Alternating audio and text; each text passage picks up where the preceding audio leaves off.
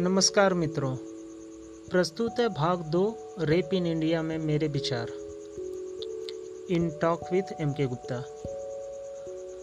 अभी हाल ही में हाथरस के साथ साथ उत्तर प्रदेश की तीन अन्य स्थानों से बलात्कार की खबरें आई, जो हृदय को छलनी छलनी कर गई। पूरा राष्ट्र एक स्वर में इसके खिलाफ आवाज़ बुलंद कर रहा है।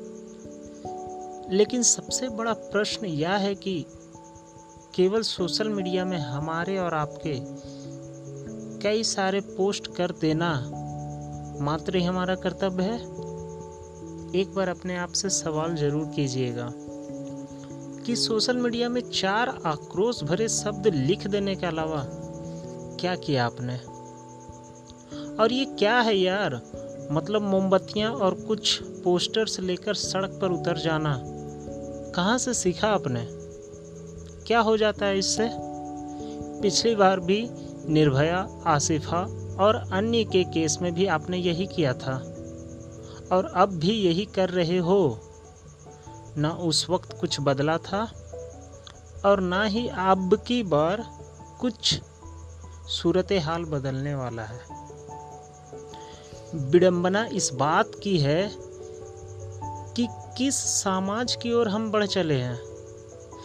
किस समाज की ओर अग्रसर है? हम सदियों से जिस देश में दुर्गा, सरस्वती, काली, लक्ष्मी को पूजते आ रहे हैं, आ रहे हैं, उसी देश में उस दुर्गा, काली की स्वरूप लड़कियाँ सुरक्षित नहीं? और हम कर क्या रहे हैं? एक कैंडल मार्च। वाह, बहुत ही काबिल तारीफ़ है। और वो क्या था? जो राष्ट्र के मंच पर से ऐलान किया गया था, बेटी बचाओ। नारा था यह चेतावनी? स्थिति तो यही बयां कर रही है कि देश के मंच पर से लोगों को चेताया गया था कि अपनी अपनी बेटियों को बचा लो, बाद में हमें दोष ना देना। अजीब विडंबना है। एक लड़की का 14 सितंबर को बलात्कार होता है जवान काट दिए जाते हैं। गले और कमर की हड्डी तोड़ दी जाती है, लेकिन दोषी के खिलाफ कोई कार्रवाई नहीं होती। लगभग पंद्रह दिनों के बाद जब वह बच्ची दम तोड़ देती है, तब मामला संज्ञान में आता है। उसके बाद भी आधी रात को लड़की का शव जला दिया जाता है। वो भी उसके परिवार वालों की अनुपस्थिति में। वाह, क्या बात है।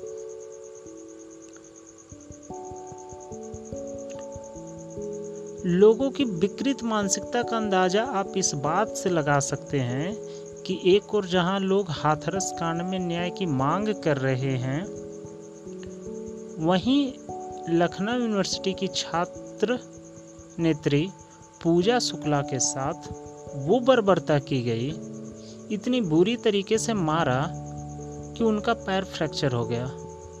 गंभीर चोटें आई। और तो और भीड़ में उसके कपड़े तक फाड़ दिए गए। ये क्या कर रहे हो भाई? एक और जहाँ भीड़ में एक लड़की के जिस्म से कपड़े फाड़ रहे हो तो दूसरी तरफ़ रेप पीड़िता के लिए इंसाफ की मांग कर रहे हो? थू है तुम्हारी ऐसी ओछी मानसिकता पर। लोग बुराई के प्रतीक रावण को दहन करते हैं। अभी लगभग 20 दिनों के बाद ही दुर्गोत्सव है। लोग बढ़ चढ़कर रावण दहन करेंगे।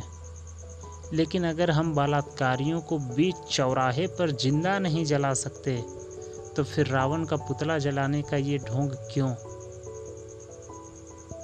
आप पूछिएगा अपने आप से, ये ढोंग क्यों और कब तक? मुझे तो नहीं समझ में आती। ये सरकार और सरकार की इनकी नीतियाँ। इनकी कानून व्यवस्था। मैं यहीं छोड़े जाता हूँ आप श्रोताओं को। अगले भाग बहुत ही जल्द प्रस्तुत करूँगा।